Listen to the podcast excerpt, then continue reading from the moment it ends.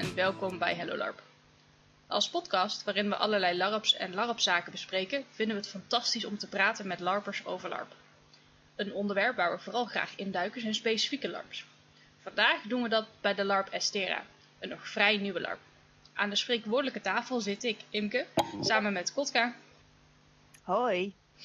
Mark, Ja, hallo. Pascal Hoi. en Olaf. Hallo. En, en twee organisatoren van Estera, Robin en Ben. Nou, voordat we eh, de heren zich gaan voorstellen, willen we graag even een momentje nemen om alle patrons te bedanken. Dankzij hen wordt de toekomst van de podcast gewaarborgd en kunnen we werken aan toffe dingen. Ehm, dan eh, wil ik jullie nu graag aan de twee gasten voorstellen. Robin, Ben, vertel het eens. Nou, eh, hey, ik ben Ben. Ik eh, LARP eh, en Orga op Estera. En ook in SL. Dat is wat ik meestal doe. Eh, ik ben begonnen in, met LARPen in 2003 bij Caldron. Oh, En het leukste aan LARP vind ik dat het eh, altijd heel erg sociaal voor, voorloopt op de rest van de wereld. Dus dat dingen zoals homofilie en transgender bij ons altijd eerder aan bod komen. Hallo, ik ben Robin. Ik ben ook een SL bij Estera en deel van de organisatie. Ik eh, speel op een heleboel verschillende LARPs, zoveel dat ik momenteel even het lijstje kwijt ben. Ik ben in 2010 of 2011 begonnen op Einheri. En het leukste aan LARP vind ik dat een heleboel mensen die normaal moeilijk uit hun schil komen, dat daar wel kunnen. Ja, is ook absoluut eh, een van mijn favoriete onderdelen eraan. Dat is ook een nieuwe, wat we hebben nog niet vaak hier gehoord. Ehm Estera, dan eh, gaan we daar nu de minutiae in duiken. Wat maakt deze LARP nou eigenlijk zo bijzonder? Poeh, dat is ook een lijstje. Vind ik in ieder geval zelf. Natuurlijk is het een beetje arrogant om over je eigen LARP te zeggen, maar... Eh, we zijn technisch heel vooruitstrevend. We hebben eh, computers die een bijzonder onderdeel maken van ons spelsysteem. Dus mensen kunnen daar in- en uitchecken, kunnen voor, bijna voor alle SL-zaken kunnen ze ook bij een computer terecht. Mhm. Eh, we hebben een heel, nou ja, we hebben een vri- vrij veilig eigen inschrijfsysteem, wat we ook willen aanbieden aan andere LARPs binnenkort, zodat we, ja, dat iedereen zich aan de AVG kan houden, wat natuurlijk een vrij nieuwe, vrij indrukwekkend probleem is. Ehm, we, willen, we werken graag samen met onze spelers. Eh, we richten ons heel erg op een eh, hele bijzondere magiesystemen en op ontdekking. Er is ook heel veel politiek spel. En het is een volledig levende wereld die, waar, je, ja, waar de spelers ook echt invloed op kunnen uitoefenen. Dus we, we, als de spelers met iets leuks komen, dan passen we liever onze wereld aan dat we een speler nee zeggen. Ik weet, je, jullie gebruiken een computer waar spelers zelf zaken kunnen afhandelen zonder, eh zonder spelleiderbemoeienis. Heb je daar voorbeelden van? Eh, ja, zeker. Ehm, de- we hebben bijvoorbeeld als mensen op expeditie gaan het bos in, dan laten ze dat ons weten. En als ze dan terugkomen, dan print een printer print allemaal componentkaartjes uit. Eh die kunnen ze dan zelf voor de computer houden, zodat ze kunnen zien: oh, dit component doet dat, dit component doet dat, dit kan ik ermee. En als ze nieuwe dingen willen craften, kunnen ze gewoon zelf de componentkaartjes indienen. En eh, print daarna de printer zelf weer ehm, nieuwe componentkaartjes uit die nodig zijn.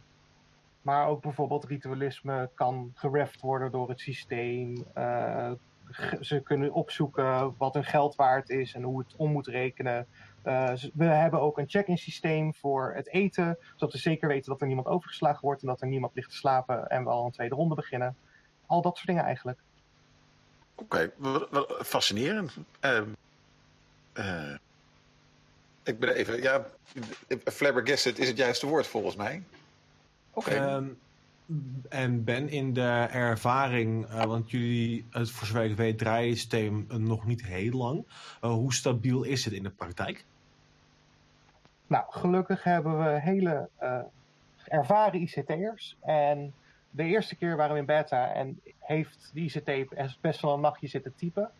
Maar eh, sindsdien eh, hebben we hele mooie kastjes die heel goed werken.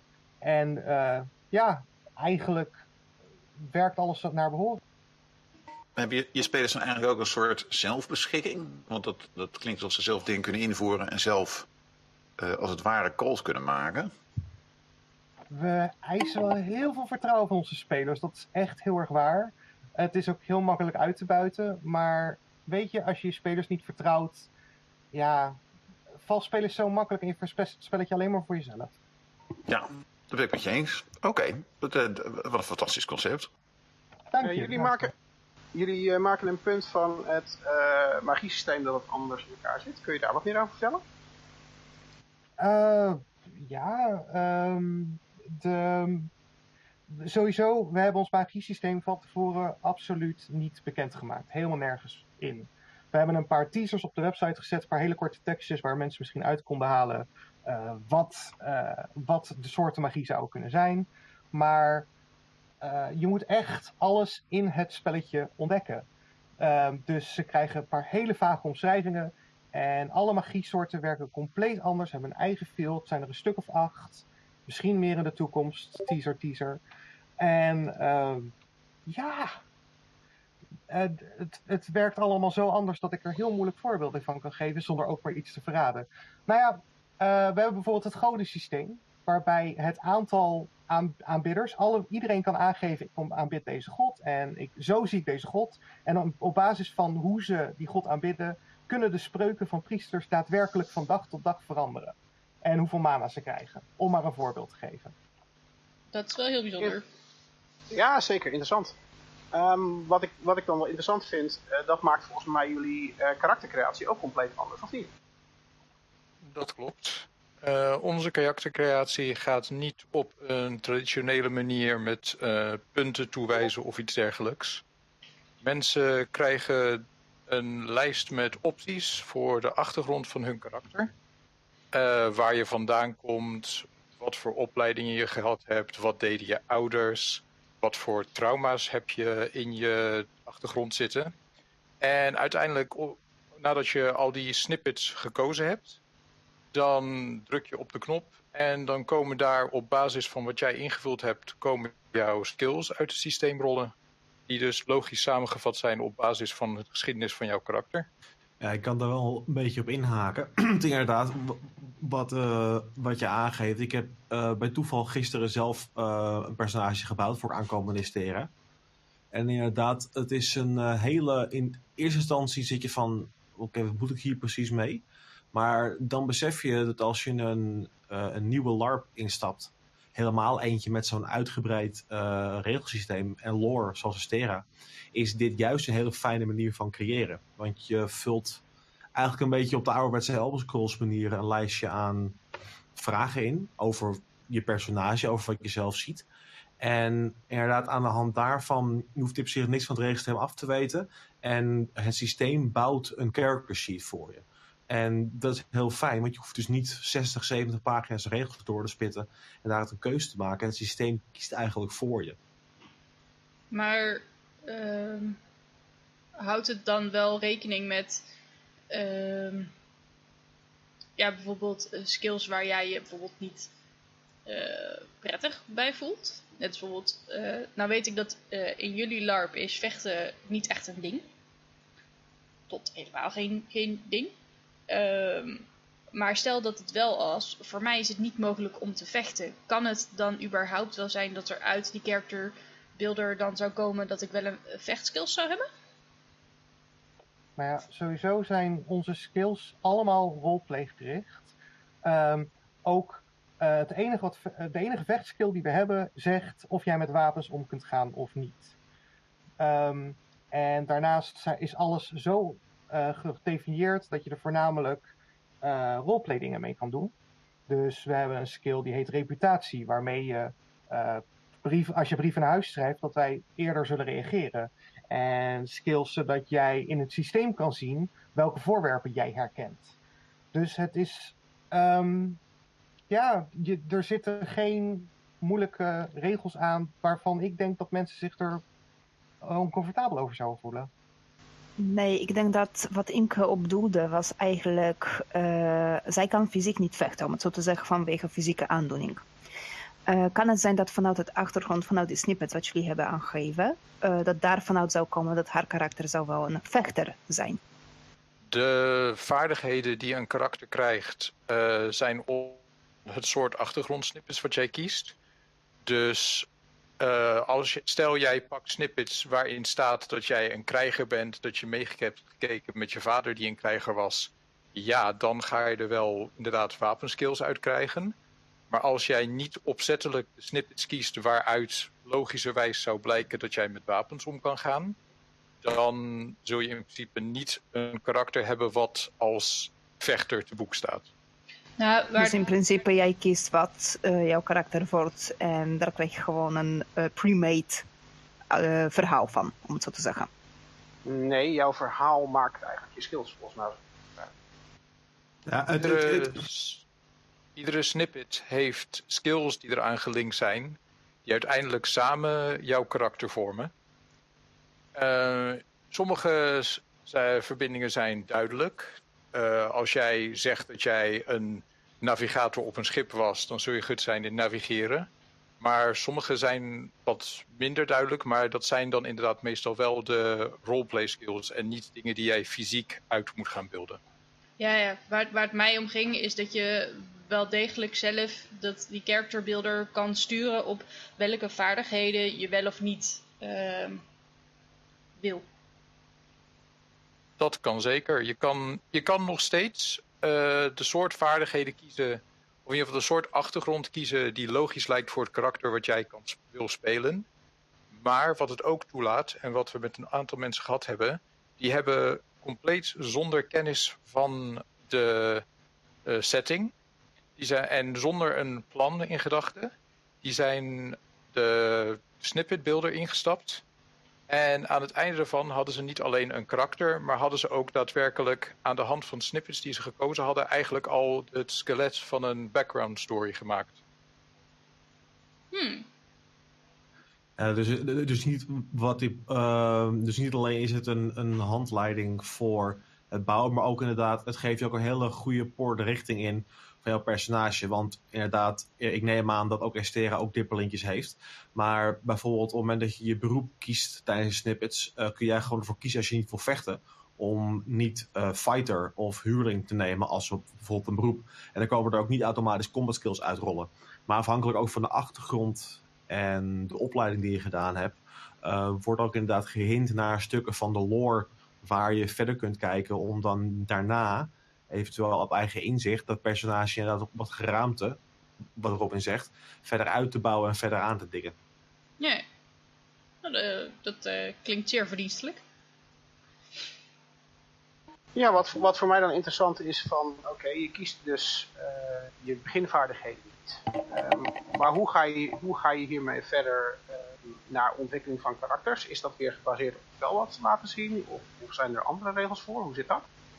Ja, dat is 100% roleplay. Op het moment dat jij met iemand, als twee mensen hebben afgesproken, ik heb jou nu genoeg geleerd omdat jij verder mag, vinden wij het als zo, vinden wij het gewoon goed. Ehm, het is volledig roleplay afhankelijk, er komt geen XP bij kijken. Kun je zo gigantische overpowered karakters maken? Ja, absoluut. Zijn dat de mensen die daar daar weer op zoek zijn? Nee. Dan merk je al heel snel dat ze gewoon niet zo goed in het systeem passen. Maar het is wel ja, makkelijk uit te buiten, maar we geven spelers wel volledig de vrijheid. Duidelijk.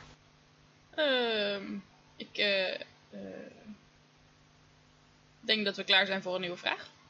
Of hebben jullie nog eh, eh, een vraag over eh, de bijzonderheden van, van deze LARP?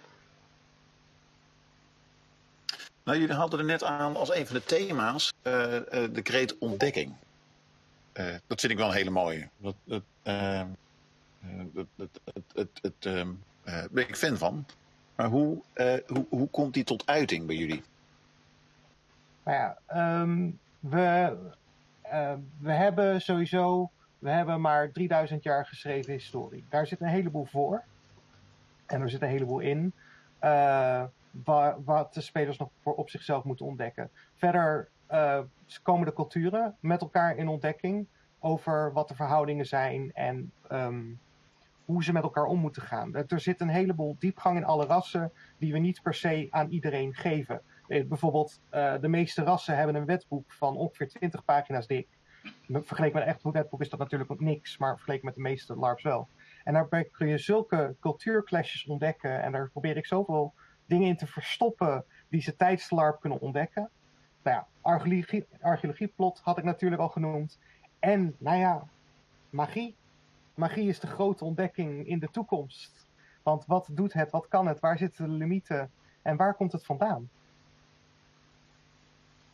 Nou ja, bij jullie net uh, op jullie website was natuurlijk ook flink uit te lezen qua informatie wat betreft de volkeren en uh, racisme, religie en dat soort dingetjes.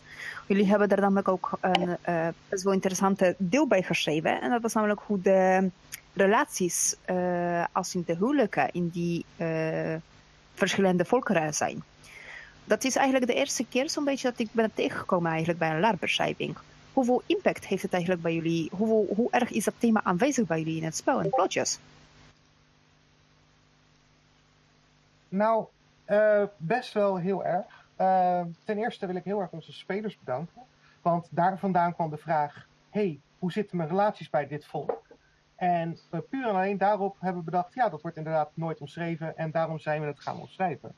Um, we hebben een volk waarbij mensen afgemaakt worden als op hun dertigste nog niet getrouwd zijn en drie kinderen hebben. We hebben een volk waarbij um, familierelaties en alles heel erg belangrijk is. We hebben een volk waarbij homofilie absoluut niet kan en waarbij mensen uh, worden afgemaakt voordat er überhaupt een rechter aan te pas komt. Um, en dit wordt gigantisch mooi uitgespeeld. En iedereen begrijpt dit. En ik vind dat onze spelers er heel erg volwassen mee omgaan. Want er wordt absoluut op seksisme gespeeld. Er wordt absoluut op discriminatie uh, van belangrijke thema's gespeeld. Maar daarbij realiseren mensen zich ook uh, hoe het er in de echte wereld uitziet. En kunnen ze er hopelijk ook wat van leren over hoe diep dat wel niet kan zitten. Dat klopt zeker. Gezien het, uh, nou ja, heel veel van mensen die larpen hebben te maken uh, met hoe je het bekijkt, verschillende dingetjes wat ze meemaken in het echte leven.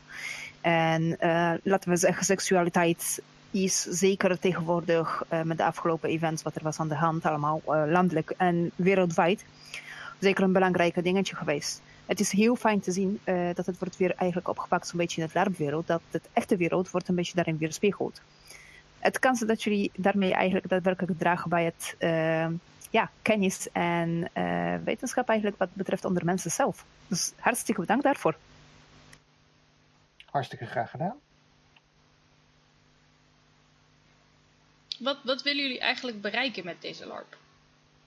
Een groot deel van Estera uh, is vanaf het begin af geweest al om dingen te proberen te doen die niet vaak in andere LARPs gedaan worden. Uh, verschillende manieren van het spel aanpakken, thema's die wat minder terugkomen. Maar het is voor ons ook vanaf het begin al een beetje de insteek is geweest dat het een experiment is. En dat we luisteren naar de feedback van onze spelers. Dus als iets niet werkt, dan proberen we dat aan te passen om te kijken wat daar, waar mensen daar wel naar zoeken. Maar een van de dingen die we ook aan het begin al geaccepteerd hebben, is dat omdat we zo experimenteel zijn met de setting en hoe het in elkaar steekt, hoe de magie, de wereld en dat soort dingen, is het volledig mogelijk dat de setting gewoon heel snel uit de hand loopt en klapt, gewoon vanwege het plot. Hoe bedoel je dan precies klapt? Als in dat het, dat het klaar is, dat mensen niet meer terug willen komen? Of uh, hoe moet ik dat precies zien? Het zou heel snel kunnen gebeuren dat de wereld op dusdanige manieren zou veranderen dat de ja, niet onherkenbaar zou zijn, de originele setting, maar dat het in één keer een hele andere omstandigheden zouden worden, politiek en op wereldniveau. En een heleboel LARPs hebben de neiging om op dat moment of keihard op de rem te trappen, of proberen het toch in een bepaalde richting te duwen. En een van de dingen die wij hebben geprobeerd te doen is om dat soort dingen zoveel mogelijk uit te laten spelen. Dus de acties die mensen ondernemen, daarvan zien ze ook daadwerkelijk de consequenties terug. Of die nou positief zijn of negatief voor de wereld. Dus wat jij ook zegt, de- de- eigenlijk is in een nooddop de LARP een soort sociaal experiment onder LARPers dan. Want eigenlijk laat je de spelers compleet vrij in de beslissing wat er met de wereld gebeurt waar ze aan het spelen zijn. Of heb je wel een vorm van failsafes die je als orga ingebouwd hebben voor als het echt te ver zou gaan? Eh, ik denk dat de vergelijking met een sociaal experiment inderdaad eigenlijk eh, best een accurate is. We proberen de spelers zoveel mogelijk hun ding te laten doen en reageren daarop in plaats van te zeggen: dit is ons verhaal en dat moeten jullie doen of anders. Nou ja, in Ja, principe... Daar gaan we weer. In principe laten jullie de spelers eigenlijk het eh, verhaal bouwen. Dat betekent natuurlijk dat jullie komen soms eh, dingetjes tegen wat eh, jullie misschien niet willen zien gebeuren of eh, willen niet laten gebeuren in het spel vanwege plot, eh, verhaallijn, wat dan ook. Hoe pakken jullie zoiets aan? Het, het plot wordt echt grotendeels gegenereerd door de spelers. We proberen het aan te zwengelen, maar op zo'n manier dat wij niet in de weg staan. Dus echt, elke oplossing is goed. Om een voorbeeld te geven, eh, LARPs willen heel graag op het laatst willen ze nog even vechten. En we dachten, we zijn aan het experimenteren, kijken of mensen dat willen. En wij hebben een gigantische groep boze boeren neergezet. Die is naar het dorp toegekomen, heeft gezegd, we hebben geen eten, eh, we komen jullie eten jatten. Waarop eh, de spelers heel snel gezegd hebben: Oh, jullie hebben geen eten. Hier heb je ons eten en willen jullie nog geld om een dorp te bouwen? En hadden we helemaal niet verwacht. En was helemaal niet de kant op die we wilden. Maar is wel precies wat er gebeurd is. En dat vinden we helemaal niet erg. Al gaan ze erop dus vrijdagavond volledig met ons plot vandoor. Ze gaan hun gang maar. Als ze het maar naar hun zin hebben. Dat is het allerbelangrijkste. Ja, het was inderdaad heerlijk om te zien om, om deel uit te maken van de, van de boerengroep. Dat we inderdaad eh, compleet afgepoeierd werden door de spelers. Buts, wat buts? Nee, geen buts, willen we niet, doen we niet. Al kan ik, kan ik me wel voorstellen dat jullie, ehm, als de setting eh, de verkeerde kant op dreigt te gaan, nou ja, de verkeerde kant eh, is er eigenlijk niet. Maar dat je het de spelers qua consequenties wel heel moeilijk maakt om de hele setting kapot te maken.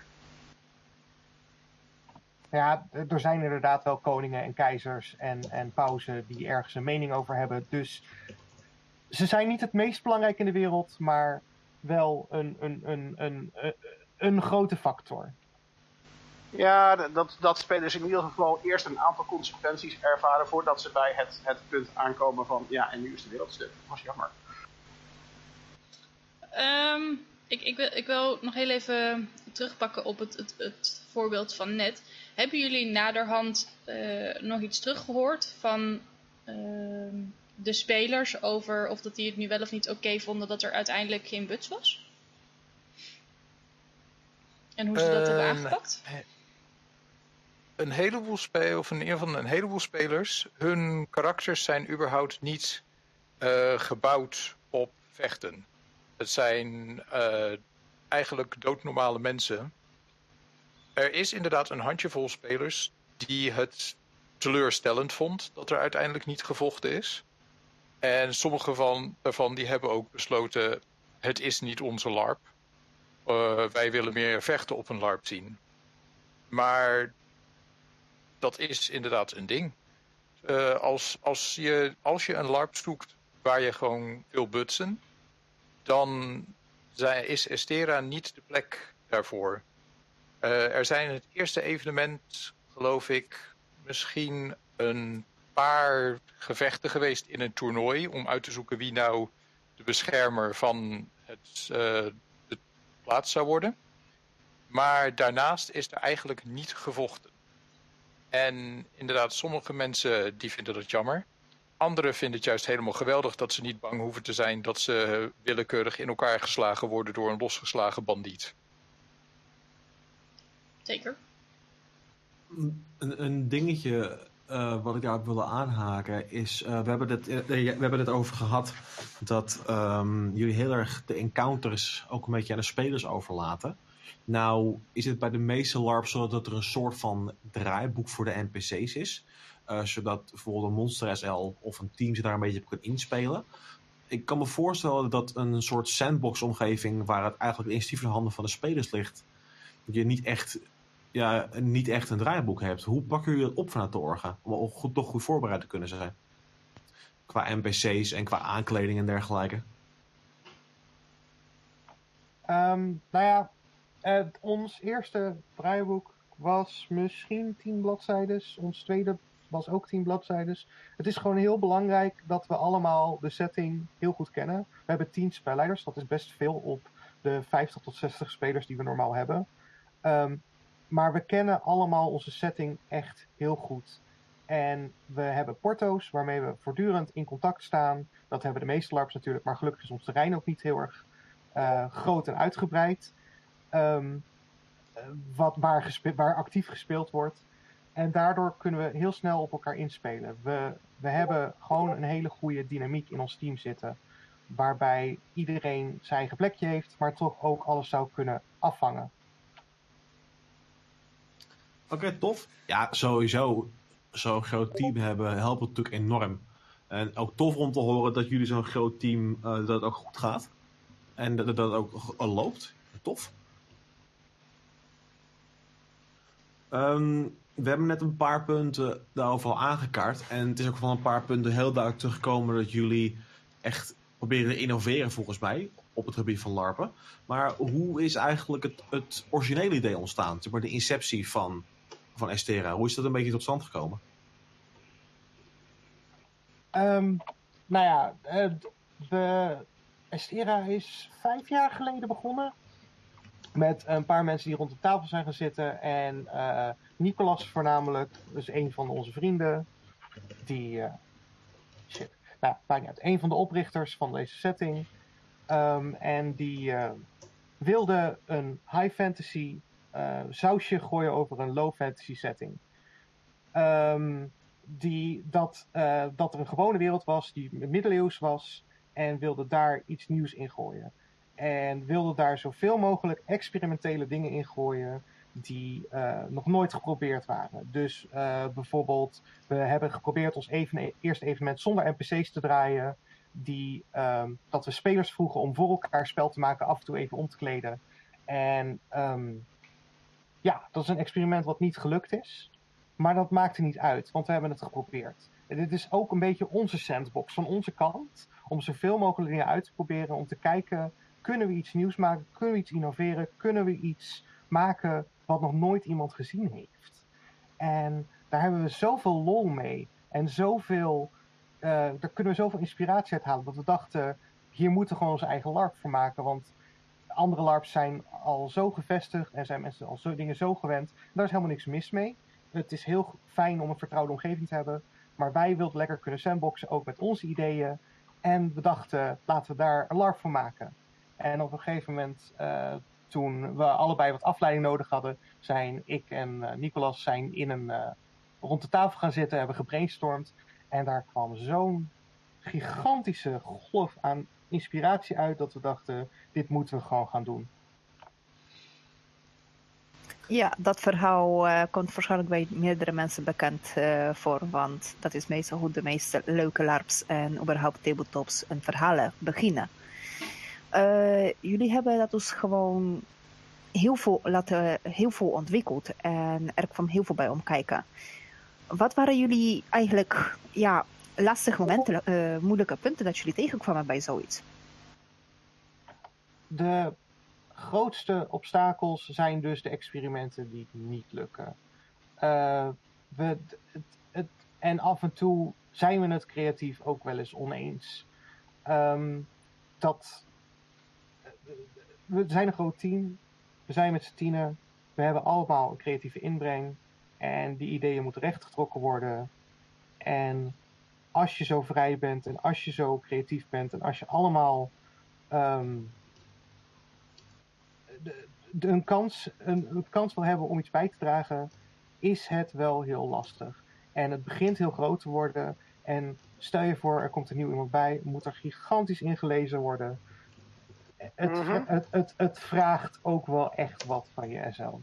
En soms explodeert dat en moet het weer even rechtgetrokken worden. Maar ja, het is niet makkelijk geweest. En ook het hele experimenteren en mensen die daar soms negatief op reageren. Maar ach, we zijn er overheen gekomen. En we zijn er elke keer tot nu toe beter uitgekomen dan dat we ervoor waren. Dus daar ben ik wel heel erg trots op. Ja, dat inlezen kan ik zeker beamen. Ehm, maar we hebben er, we hebben er al eh, een beetje aan geraakt. Maar wat voor spel eh, willen jullie jullie spelers met name bieden? Ehm, wat mij betreft kom je naar Estera als je ehm, heel erg zin hebt in een economisch spelletje. Zo, als je dat leuk zou vinden, bijvoorbeeld, is een van de dingen waar je op kan zitten. We hebben gigantisch uitgebreid componentensysteem met dingen die, waar allemaal waardes aan zitten en ook groot ambachtsysteem. En eh, daar kan je helemaal ziek aan, aan, aan rondkijken en, en aan werken als je dat wil. Ehm, als je leuk lijkt om politieke spelletjes te spelen, de verschillende rassen hebben allemaal baat bij ehm, waar we rond spelen en, en wat, we, eh, wat we willen. En ze zitten in een politiek erg gevoelig gebied. Dus eh, er worden een hele hoop brieven heen en weer gestuurd als je dat leuk vindt. Of als je het leuk vindt om tegen andere mensen aan te spelen. En natuurlijk, als je, eh, de- bieden we ontdekkingsspel. Dus nogmaals, dat je achterkomt hoe de magie werkt, hoe de verre historie eruit zag, eh, hoe andere culturen zich ten opzichte van elkaar verhouden. Als je verrast wil worden, dan, dan ja. Dat, dat, we, we proberen die verrassing een beetje vooruit te brengen. Dan, dan, dat, dat proberen we te geven. Wat voor soort spelers komen daarop af? Wat, wat voor soort spel genereren die mensen? eh, eh, wat, wat brengen ze mee, zeg maar, op het evenement? Nou, de- ik zou ze willen, willen omschrijven als volwassen. Dat is heel makkelijk, want we zijn 18 plus maar. Maar ehm, dat niet alleen, maar we zoeken ook een soort spelers die ehm, zichzelf kunnen vermaken met, door in een, in een hoekje zittend eh, met een andere speler. En als wij, als wij met dingen aankomen, dat ze zich dan een beetje gestoord voelen. Dat is eigenlijk het soort spelers wat we zoeken. Wat ook een heel mooi voorbeeld is van de spelers die hun eigen invulling geven. Eh, in de aanloop naar de eerste Estera is er op de Discord heel veel heen en weer gegaan. Eh, een heleboel mensen die hebben gewoon vanuit hun volkeren tegen elkaar aan zitten praten. Er zijn groepjes gevormd. Er zijn al eh, rivaliteiten tussen de verschillende groepen zijn grappend gemaakt. Maar dit leidde ertoe dat de allereerste avond iedereen binnenkwam in de taverne waar het zich afspeelt. En het leefde. Alle volkeren zaten bij elkaar, ze maakten grappen over elkaar. Er werd eh, heen en weer geschreeuwd. Alle groepen leefden gewoon zonder dat wij überhaupt iets in het spel hoefden te steken. Dat moet een mooie beloning geweest zijn. Ja, we zijn met z'n allen hebben gewoon een pakje aangetrokken en zijn gewoon letterlijk als personages in de bar gaan zitten. Gewoon om te kijken. We hebben helemaal niks gedaan de eerste avond. was echt een geweldige beloning. Het klinkt een beetje, eh, het, het klinkt een beetje als eh uh, Mindset Theater spelletjes. Die draaien voor mijn gevoel deels op hetzelfde principe. Ja, voor zover ik ermee bekend ben, wel.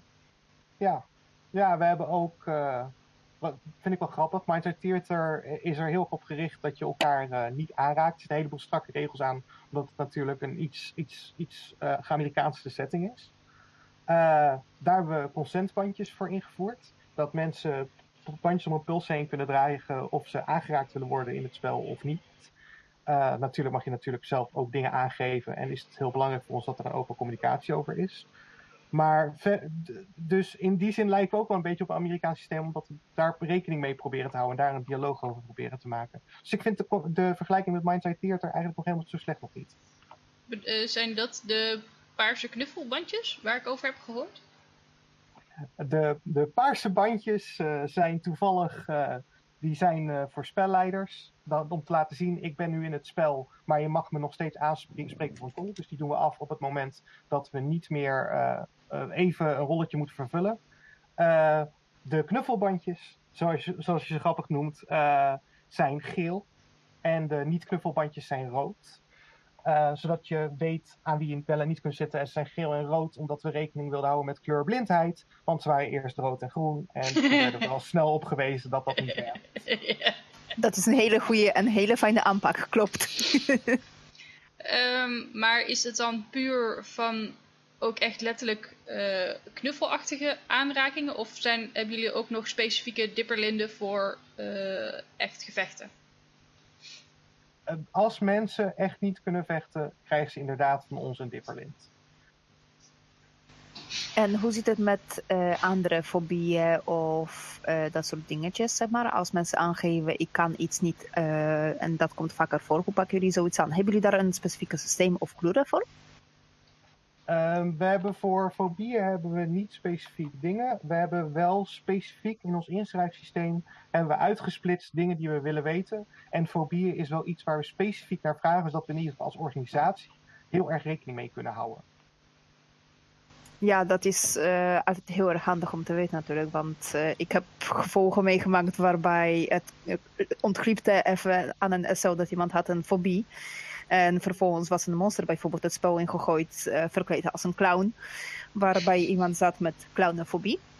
Dus de gevolgen daarvan waren best wel flink ernstig. Gelukkig waren ze wel goed eh, IC af te doen. Eh, wat zijn zeg maar, dingetjes dat jullie zouden bijvoorbeeld tegenlopen wat betreft aandoeningen bij mensen? Ik neem aan, bijvoorbeeld fysieke aandoeningen kunnen een probleem zijn. Maar bijvoorbeeld autisme, waarbij iemand eh, bijvoorbeeld niet kan omgaan met politieke spel of eh, waarbij de hints worden niet begrepen, dat soort dingen. Autisme is natuurlijk heel uitgebreid. Hebben jullie daar ook aparte aanpak of signalering voor? Autisme ben ik nog niet tegengekomen. Nee, ik heb voornamelijk fobie in de lijst gezien. eh, voor, en, en mensen met lichamelijke zwakte voor rook en dat soort dingen. Maar nee, eh, we hebben nog niemand die heeft aangegeven: ik snap mensen niet of ik snap interacties niet en ik weet niet wat ik hiermee moet. Dus we hebben er ook nog niet naar gekeken, helaas. Goed dat je het aangeeft. Misschien moeten we hierover nadenken. Dat zou ik zeker voor aanraden, want eh, persoonlijk ken ik namelijk heel veel mensen die eh, autisme hebben. En ik weet dat soms kan het best wel flink impact hebben op hun spel namelijk. Zeker wat betreft informatie verwerken of dingetjes onthouden of erkennen als het ware. Dus dat is misschien handig om over na te denken. Misschien een goede om met jullie spelers over te leggen. Zullen we zeker doen. Zullen we naar kijken.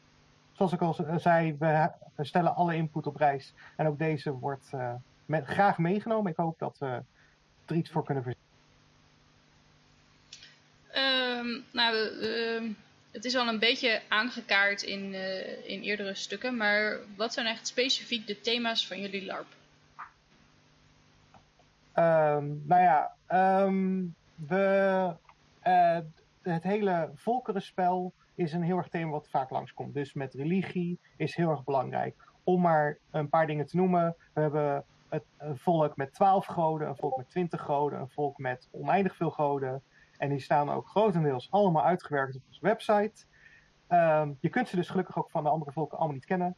Dus daar komt redelijk wat uit voort. Dus we willen graag een levende religie neerzetten die realistisch overkomt, waarbij je gewoon niet alles kunt weten van elkaar. Ehm, daarnaast eh, eh, zitten de verschillende rassen en ehm, de verschillende volkeren, ehm, hoe, hoe die met elkaar omgaan en hoe die met seksualiteit omgaan en hoe die met, eh, met tegen geld aankijken, tegen handel aankijken. Ehm, al dat soort dingen komen heel erg vaak terug. Ehm, ja, eh, religie was niet jullie enigste eh, thema. Nee, dat klopt. Eh, ik, ehm, nou ja, ontdekking heb ik al drie keer genoemd. Ja, toch? ga ik niet te veel, ver- ga ik niet te veel verder over uitwijken.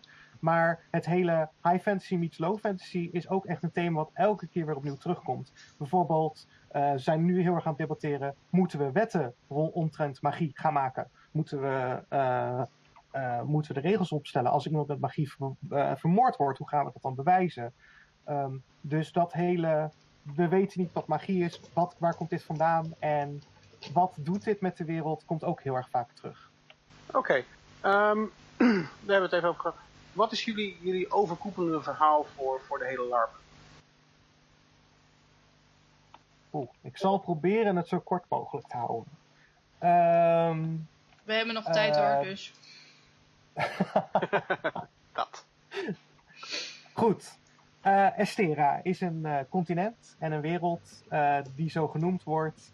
Ehm, en ehm, we, weet, ze weet, we weten niet meer precies hoe de verre historie eruit ziet. Nou ja, wij wel natuurlijk, maar de mensen niet. Eh, en daar zijn een heleboel oorlogen op geweest. Eh, zo is er bijvoorbeeld ehm, een volk geweest wat heel erg veel slaven handelde.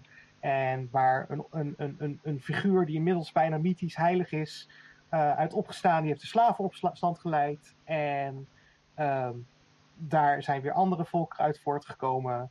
En het, ehm, eh, iedereen was met elkaar in oorlog. Totdat het grootste land op de wereld zei: eh, Wij hebben alle vruchtbare landen op het moment. Op het moment dat jullie eh, binnenkomen, eh, steken we onze dijken door, zouten we onze geiten, verbranden we onze velden. zorgen we dat er niks meer over is voor niemand en dat we allemaal doodgaan. Als jullie willen dat we dat niet doen, gaan we, ko- komen jullie maar allemaal naar ons toe, gaan we een vrede ondertekenen en gaan wij samenwerken en samen een nieuwe wereld maken. Ehm, dat is gebeurd. Alle volkeren zijn bij elkaar gekomen. Nou ja, alle beschaafde volkeren. Er zijn natuurlijk wel wat barbaren en, en, onbeschaafd volk wat aan de uiteindes van de wereld leeft. Maar ach joh, daar geven we toch niks om. Eh, die hebben allemaal een krabbeltje gezet en hebben besloten wij gaan nooit meer vechten. Eh, dat gaat al 600 en elk jaar zitten we nu 19 jaar goed. Eh, maar, 600, maar vorig jaar, we houden OC-tijd dus IC-tijd aan. Dus elk jaar wat we in onze echte tijd doormaken, is ook een jaar op onze wereld. Ehm eh, kwam- ligt in één keer de hele wereld op. En eh, het was midden in de nacht. En opeens eh, zijn alle mensen die eerder het gevoel hadden dat ze niks hadden in hun leven, dat die, die, die doelloos waren, die de weg kwijt waren, ehm, die ehm, begonnen allemaal rare krachten te manifesteren. Sommigen bliezen zichzelf onmiddellijk op. Sommigen eh, konden wat subtielere dingen eh, en waren aan het ontdekken. En iedereen kreeg ehm, de trek, iedereen in ieder geval die magisch was, kreeg de trek om naar een plek toe te trekken midden in de wereld die als onafhankelijk gebied was verklaard door de verschillende facties ehm, om eh, daarheen te gaan. Is een beetje vervelend, want het was neutraal gebied, zodat niemand daar controle over kon uitoefenen en dat daar gewoon vrij gehandeld kon worden. En nu zitten er een heleboel magiërs, waar sommige volkeren het absoluut niet op hebben. Ehm, en die groeperingen proberen nu allemaal controle uit te oefenen op dit onafhankelijk gebied, zonder de andere volkeren zo boos te maken dat die langskomen en komen huishouden. Ehm, terwijl ze toch proberen te ontdekken, wat is het nu, waar, waar, wat, wat staat er nu? Waar moeten we nu heen en houden we deze vrede nog wel vol? Nu deze nieuwe, volledig eh, verse ehm, eh, resource de wereld in is. En ook wie krijgt hem en hoe dealen we met alle nieuwe dingen die uit deze nieuwe eh, magie voortkomen. Want vroeger zijn er wel mythische wezens gespot, maar nu komen ze ook af en toe langs. En dat is echt heel vervelend als je er niet in geloofde daarvoor. Maar ehm, is dat dan ook lastig voor de spelers? Want ik bedoel, de meeste spelers die zijn eh, dat laatste stukje in ieder geval wel een beetje gewend. Van dat er ineens allemaal mythische spelen, ehm, beesten eh, of dieren of wat dan ook eh, rondlopen. Maar, en, en daar zijn ze heel snel, ehm, ja, hoe zou ik het noemen? Niet echt meer verbijsterd over. Dat wordt over het algemeen heel mooi opgepakt door de spelers. Die spelen echt die verbazing, die verwondering, die angst voor wat er langskomt. Die spelen ze echt heel goed uit. ze proberen dingen in hun mythologie te plaatsen. Want sommigen hebben geaccepteerd, oké, dit is een ding. Maar die proberen dan alles binnen hun referentiekader van de wereld te plakken. En of dat klopt of niet, ja, dat, uh, daar moeten ze maar zelf achter komen. En het helpt denk ik ook heel erg erin dat als je een personage maakt en voor de eerste paar keer content ook, dat je alleen maar toegang hebt tot de lore van je eigen volk. Dus niet um, OC als speler alles kan gaan inlezen wat eigenlijk een beetje verrassing voor jezelf verpest. Ik denk dat dat ook heel erg zal meehelpen dat je ook OC niet weet uh, dat er misschien, weet ik veel, dat uh, het buurland rijdt op, op halfdraken. Terwijl je zegt van, wat is dit in godsnaam, ik heb er nog nooit van mijn leven gezien. Ja, ja, Nou, ja, dat Het punt is wel dat inderdaad al dat soort mythische wezens. Het zijn, het zijn tot nu toe alleen maar verhalen geweest. De, de- er is geen bevestiging geweest tot nu toe. Behalve uit de legendes en mythes. En ja, de bijgelovigen, ze geloven erin natuurlijk. Maar er is nooit.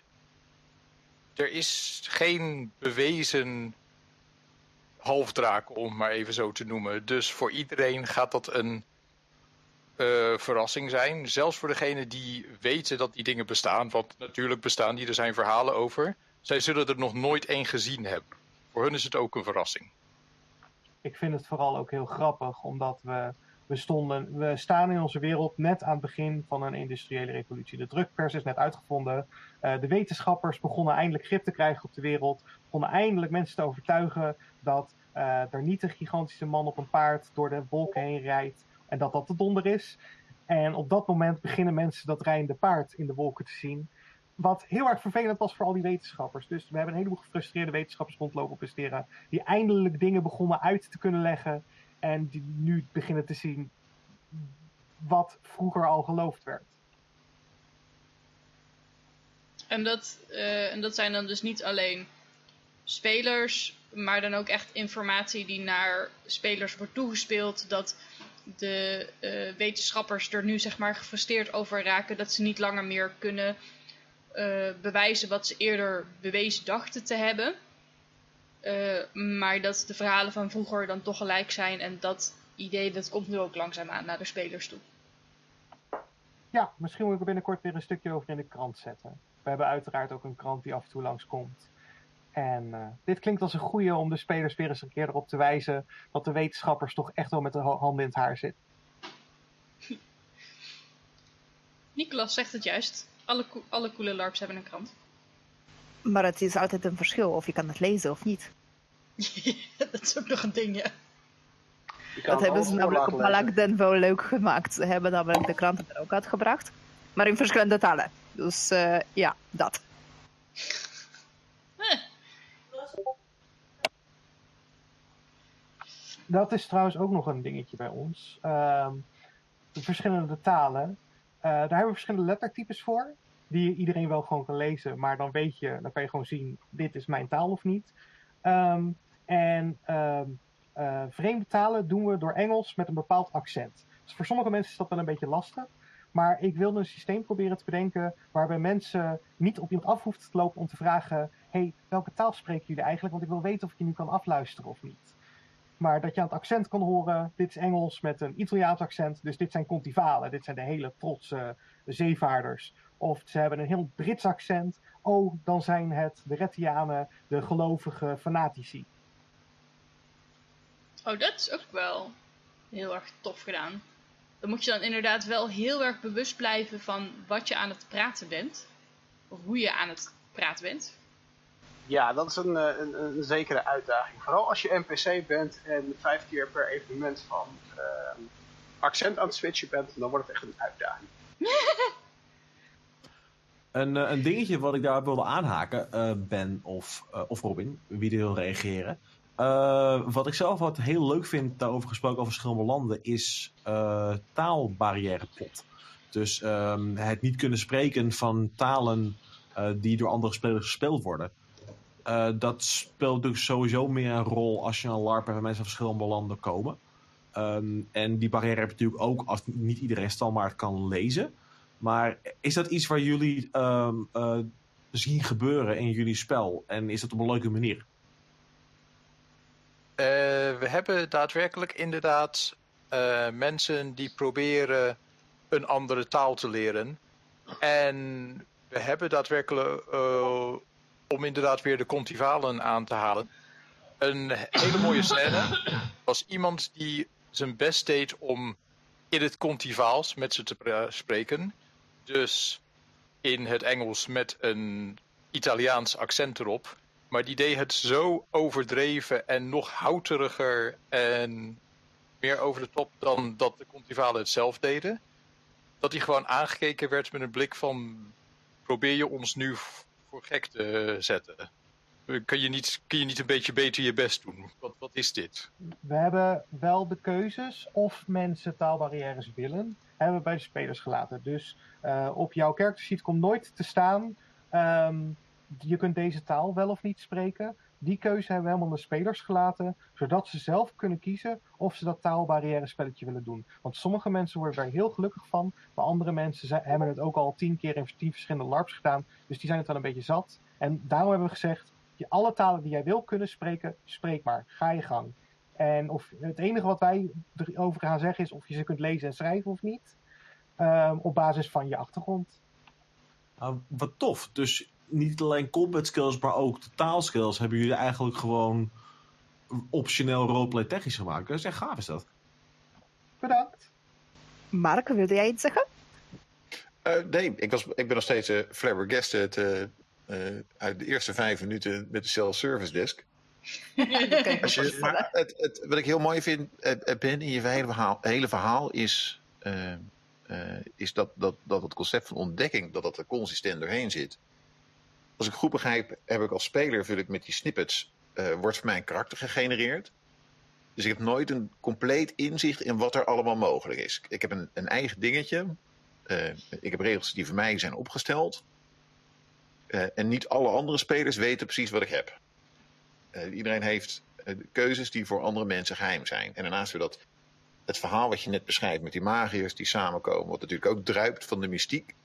Je, vertelt wel wat er gebeurt, maar je vertelt nergens waarom dingen gebeuren. En het concept van die verschillende magische scholen. Het, het, het klinkt als een, als een lopend buffet van een kilometer aan dingen ont ontdekken en, en uit andere spelers proberen informatie te peuren van wat er nu gaande is. Klinkt fantastisch. Ja, eh, dit, de, hartstikke bedankt. Ik vind het een groot compliment. Het, dat is een beetje wat we proberen neer te zetten. Er zitten natuurlijk wel een paar geheimen achter. We schrijven niet alles helemaal uit. We laten ook een heleboel aan de spelers zelf over. En gelukkig komt er ook een heleboel creativiteit uit de spelers zelf. En sommige dingen worden gewoon niet beschreven totdat we erbij zijn.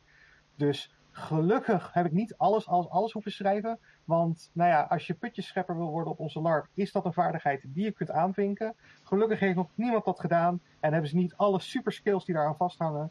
Maar je weet dus inderdaad, er is niet een volledig regelsysteem wat zegt: dit zijn alle vaardigheden die je kunt hebben. Je krijgt inderdaad zelf uitgelegd: dit is wat je kunt met jouw personage specifiek. En daarom blijven ook zelfs alle vaardigheden een beetje een verrassing. Voor mijn gevoel, volgens mij kan ik putjeschepper worden. En durf te wedden, als ik daarmee naar een spelleider stap bij jullie en zeg: Ja, ik denk dat ik daar in het bos in een put ga scheppen. Dat iemand met mij meekomt en dat ik daar iets ga vinden. Zou zomaar kunnen. Ik uh, kan je niks beloven totdat je het probeert. Fantastisch. Zoals een ware SL het, zegt. Nou ja, jullie hebben dus eigenlijk echt heel, heel erg uitgebreide keuze in volkeren en geschiedenis, hoe je het bekijkt. Uh, wat was jullie proces hiervan? Nou, bij mij komt dat een beetje vanuit mijn interesse in uh, culturen en uh, wereld zo'n beetje. Welke echte wereldvoorbeelden waren jullie inspiraties? Want jullie volkeren zijn duidelijk ergens op gebaseerd. Wat was ook terug te vinden in de echte wereld? En denken jullie dat ook in de toekomst nog verder te gaan uitbreiden? Want zoals jullie zeiden, jullie wereld staat op dit moment op het punt van het technische ontwikkeling, verandering. Hoe gaat dat verder? Als de spelers dat willen, gaan wij verder met de techniek en gaan we verder met de productie. Gaan we stoomenergie introduceren en als ze dat willen, dat mag allemaal, vind ik allemaal goed. Uh, dat, dat proces staat nu een beetje stil, want er is magie in de wereld en dat maakt alles tien keer makkelijker. Uh, of dingen gebaseerd zijn op echte wereld, ja, absoluut. Ehm, we hebben eh, het, eh, de, de, dat volk wat hun dijken doorsteekt en hun geitenzout op het moment dat eh, de vi- vijanden binnenvallen is natuurlijk een beetje gebaseerd op de Nederlanders en een beetje polderen en daarbij. Maar we hebben ook alles een uniek eh, eh, dingetje proberen te geven. De, het, het, het, we hebben het Mediterraanse volk, de, de die ook wel heel erg Mediterraanse trekjes hebben. Er zijn ook een heleboel dingen anders, maar de, de Mongolen hebben we eh, inspiratie uitgehaald. De Hunnen hebben we inspiratie uitgehaald. De eh, Griekse cultuur, de Italiaanse cultuur.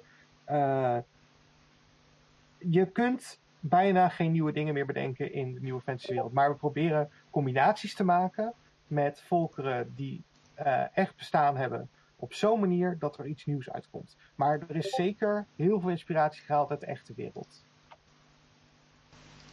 Nou, gezien het feit dat jullie halen die inspiratie zeker uit de echte wereld, ehm, denken jullie dat de komende ontwikkelingen in het eh, wereld, mocht het keuze vanuit de speler zijn inderdaad voor verder gaan met de techniek, dat het zou op hetzelfde manier verlopen als in het echte wereld? Zou zomaar kunnen. Ik heb geen idee. Ik ben echt heel benieuwd wat de spelers zouden kunnen verzinnen. Eh, het, het, het, ja, als ze de echte wereld willen volgen, dan is dat zeker mogelijk. Zou het een beetje saai vinden. Maar we, we hebben ook een hele tijdlijn op de site staan met eh, wanneer welke dingen zijn uitgevonden. En daarbij kun je dus ook een beetje kijken waar zijn we nu, wie heeft wat uitgevonden. En als het maar logisch is, dan wil ik het heel graag zien. Een extra vraagje dan misschien, wat wel leuk is.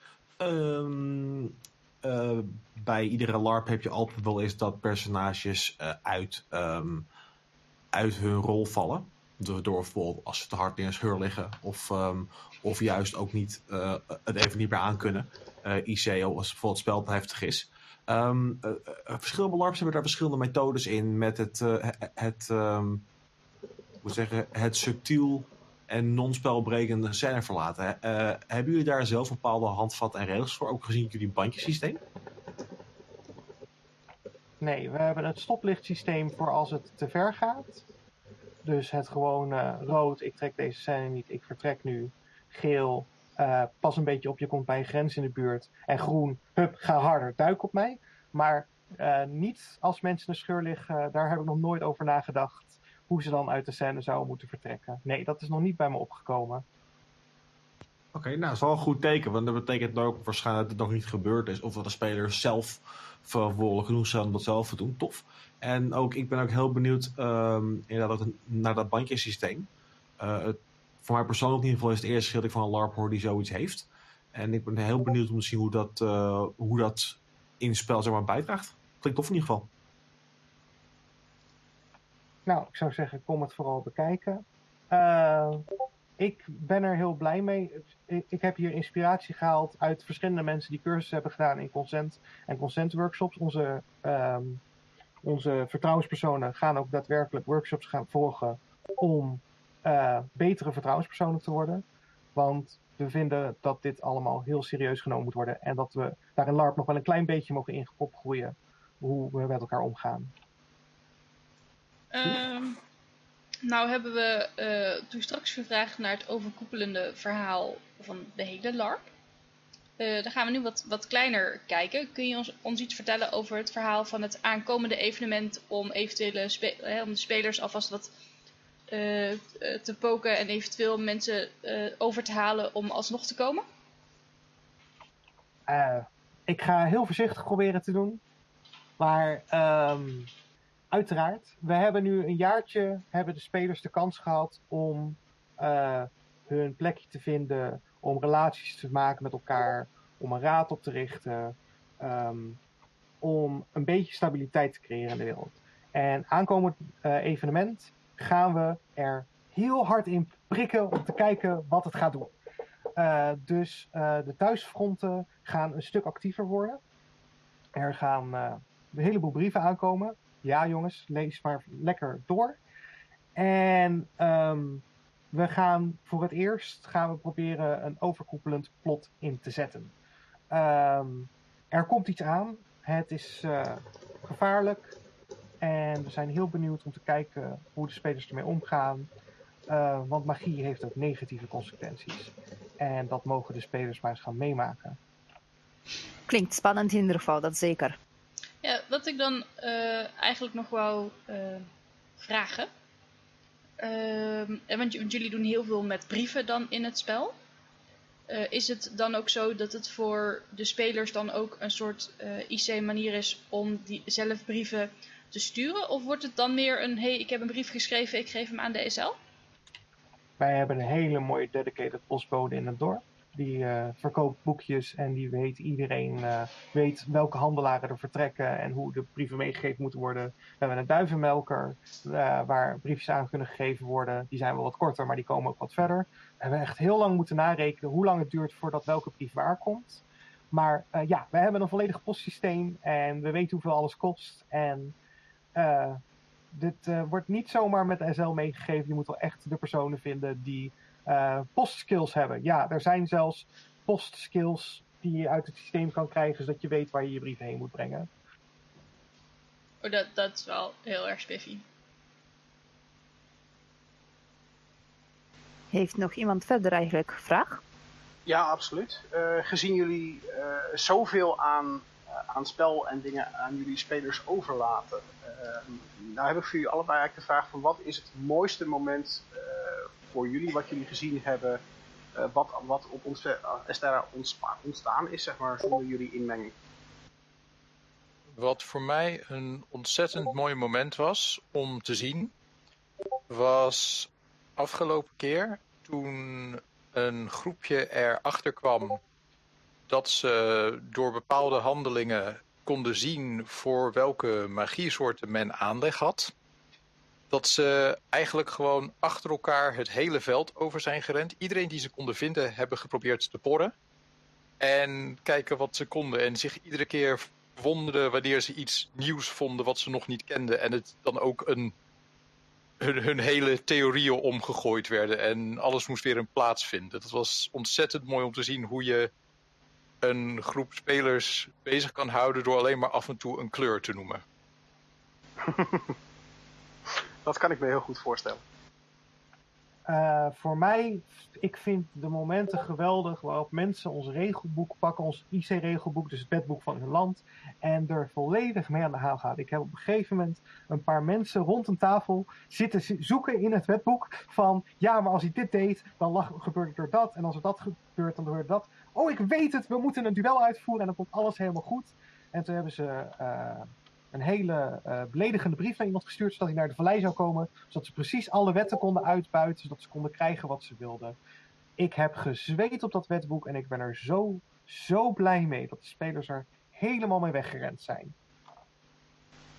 beginnen met boeken. Dat is een eh, heel bekende LARP-aanpak van spelers, heel vaak. Eh, figuurlijk of letterlijk, mind you. Maar het klinkt dus alsof het creëert gewoon spel uit zichzelf. Puur, het is aanwezig in het spel en mensen doen er gewoon dingen mee. Dat is sowieso heel fijn om te horen. Omdat, eh, ja, wetboeken boeken worden heel vaak over het hoofd gezien. Maar bij jullie setting is het gewoon toestandig uitgebreid. Ze konden niet worden erbuiten gelaten, heel simpel gezegd. Een van de plotpunten die zowel het eerste evenement eigenlijk ontzettend aanwezig is geweest en die ook nog doorgespeeld heeft in downtime. En pas het tweede evenement is deels opgelost, is een actie geweest van een speler die op een dusdanige manier tegen de wetten van haar land in is gegaan, om daarna ook nog eens over te lopen naar een ander volk, wat zoveel problemen veroorzaakt heeft voor degene vanuit haar land die de wetten moesten handhaven, dat er gewoon hele raadsvergaderingen eigenlijk ontwricht zijn over dat ene onderwerp of de apostaat, zoals zij genoemd werd, nou wel of niet onthoofd moest worden. Dat uh, vind ik een, een fantastisch verhaal. Uh, maar nou, nou hoorde ik jullie ergens in de afgelopen aflevering iets zeggen over een Discord-kanaal. Kunnen jullie daar wat meer over vertellen? Ja, wij hebben heel vroeg in het uh, begin van Estera voor het eerste evenement hebben wij een Discord Discord-kanaal opgezet. Eh, daar zitten een heleboel onderverdelingen in. Er zitten kanaal, aparte kanalen voor volken. Er zitten aparte kanalen voor bepaalde groepen. Er zitten ook een heleboel OC-kanalen waarin je hulp kan vragen, bijvoorbeeld met je eh, kleding. Of hey, ik heb vragen over het eh, evenement OC-vragen. Of hey, ik probeer iets eh, technologisch in elkaar te zetten. Heeft iemand daar hulp voor? Eh, en natuurlijk zijn er ook een heleboel kanalen die gewoon zijn dat je lekker met elkaar kan kletsen over onderwerpen die niet per se aan Estera gelinkt zijn. Al zelfs daar wordt er natuurlijk een gesprek heel snel teruggebracht op vergelijkingen met het evenement. Maar het is gewoon een plek waar informatie uitgewisseld kan worden. Het is eigenlijk ons primaire contact met onze spelers. Dat eh eh, ja, vind ik een, een een hele mooie manier om te gebruiken. Want het is voor mij de eerste keer dat ik heb gemerkt dat eh, een LARP verder gaat dan een Facebookpagina. Ik eh, durf oprecht te zeggen dat Estera niet zou zijn wat het nu is als we het Discord-kanaal niet. Ja, en, en ja, dat vind ik dus mooi om, om te merken dat het ook zo'n effect heeft op de LARP. Ja, we hebben echt een heleboel ehm, dingen eh, eruit gehaald en erin gestopt door de Discord. En eh, we proberen het niet het enige communicatiekanaal te maken. Niet iedereen heeft zin om achter Discord te kruipen. Eh, ondanks dat het een heel fijn programma is wat iedereen zou moeten gebruiken. Ehm, maar ehm, eh, we hebben ook mail, we hebben ook Facebook. En we proberen zoveel mogelijk over al die communicatieskanalen heen te communiceren zodat iedereen, eh, dat je niet per se de Discord in hoeft, gelukkig. Ehm, nou, voordat we overgaan op de afsluiting, wat eh, zouden jullie nog willen zeggen eh, om mensen over te halen om vooral nog te komen? Ik zou mensen aanmoedigen om gewoon echt een keertje naar de site te kijken, een keertje onder te dompelen. Ik vind het een prachtige site, heeft ons ICT echt heel mooi gemaakt. Ehm, en wil je een keer wat anders? Ehm, zit een klein prijskaartje aan. We zijn een redelijk dure LARP, maar daarvoor krijg je een heerlijk bed, heerlijk eten. Ketel op het vuur is een geweldige eh, instantie die geweldig voor ons kookt. Ehm, en kijk gewoon eventjes rond op de website. Kijk naar onze karaktergenerator www.estera-larp.nl trouwens. Ehm, en eh, kom het ervaren, want ehm, als het er nog niet in zit, stoppen we het er voor je in. Als jij dat ene beroep vindt wat ik niet in mijn 3000 snippets heb gestopt, dan komt het erbij. We denken met je mee. We vinden het geweldig om nieuwe dingen te ervaren. En we horen graag jouw stem. Eh, nou hoorde ik dat jullie nog heel erg op zoek zijn naar NPC's. Oh ja, maak, maak mij gelukkig meer NPC's. Dan, Eh, ja, we hebben inderdaad helaas momenteel een vrij groot tekort aan NPC's. Eh, wat heel jammer is, want eh, ja, het probleem is eigenlijk dat eh, een aantal van onze NPC's die vorige keer heel enthousiast waren, overgestapt zijn naar spelen. Omdat zij het personage wat zij zelf gebouwd hebben. Want iedere NPC, normaal krijg je vanuit het evenement een dorpsrol toegewezen, om het zo maar te noemen. Eh, bij ons mag je die gewoon zelf schrijven. Dus jij mag zelf besluiten wat jij wilt doen als jij geen aangewezen rol hebt. En een aantal hebben dat gewoon zo, vonden dat zo leuk dat ze overgestapt zijn naar het spelen. Maar we kunnen daar heel veel versterking gebruiken. Eh, we proberen NPC's ook wat diepgaandere rollen mee te geven. Eh, dat wil zeggen dat je niet iedere keer als bandiet 54 het bos ingaat om weer neergeknopt te worden door de spelers voor de zoveelste keer. Eh, maar het idee is dat alle personages die het spel inkomen, in ieder geval een, een daadwerkelijk persoon zijn en niet een punt om een plot verder te drijven. Iets wat ik helemaal kan onderschrijven. Absoluut. Nou ja, er is altijd een eh, tekort aan NPC's eh, in LARP-wereld. Dus eh, het lijkt me zeker wel een leuk systeem om te leren kennen, zeker vanuit de NPC. Want als jullie geven de kans aan NPC's om hun personages een beetje zelf te gaan schrijven en daarmee ook de wereld dus verkennen, lijkt mij dat dus een heel uitgebreide mogelijkheid voor nieuwe personen om de wereld te verkennen. Potentieel als NPC naar speler toe. Maar ja, het is altijd handig om dat te doen.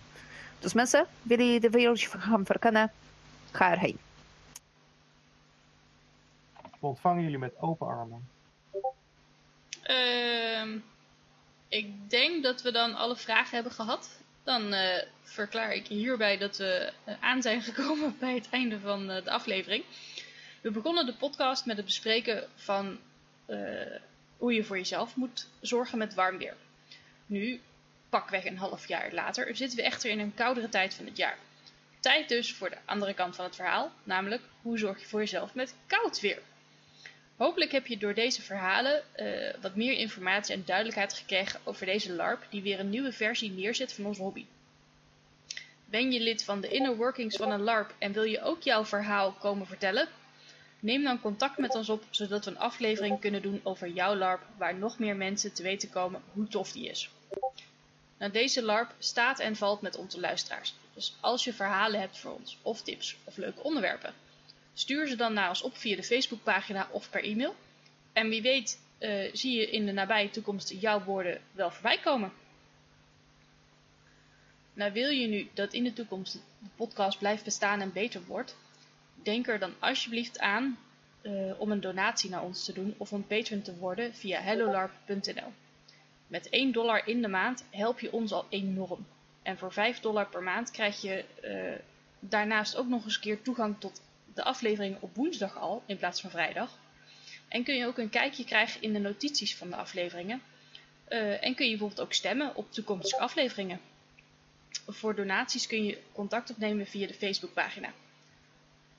Uh, dan rest ons alleen nog maar te zeggen tot volgende week.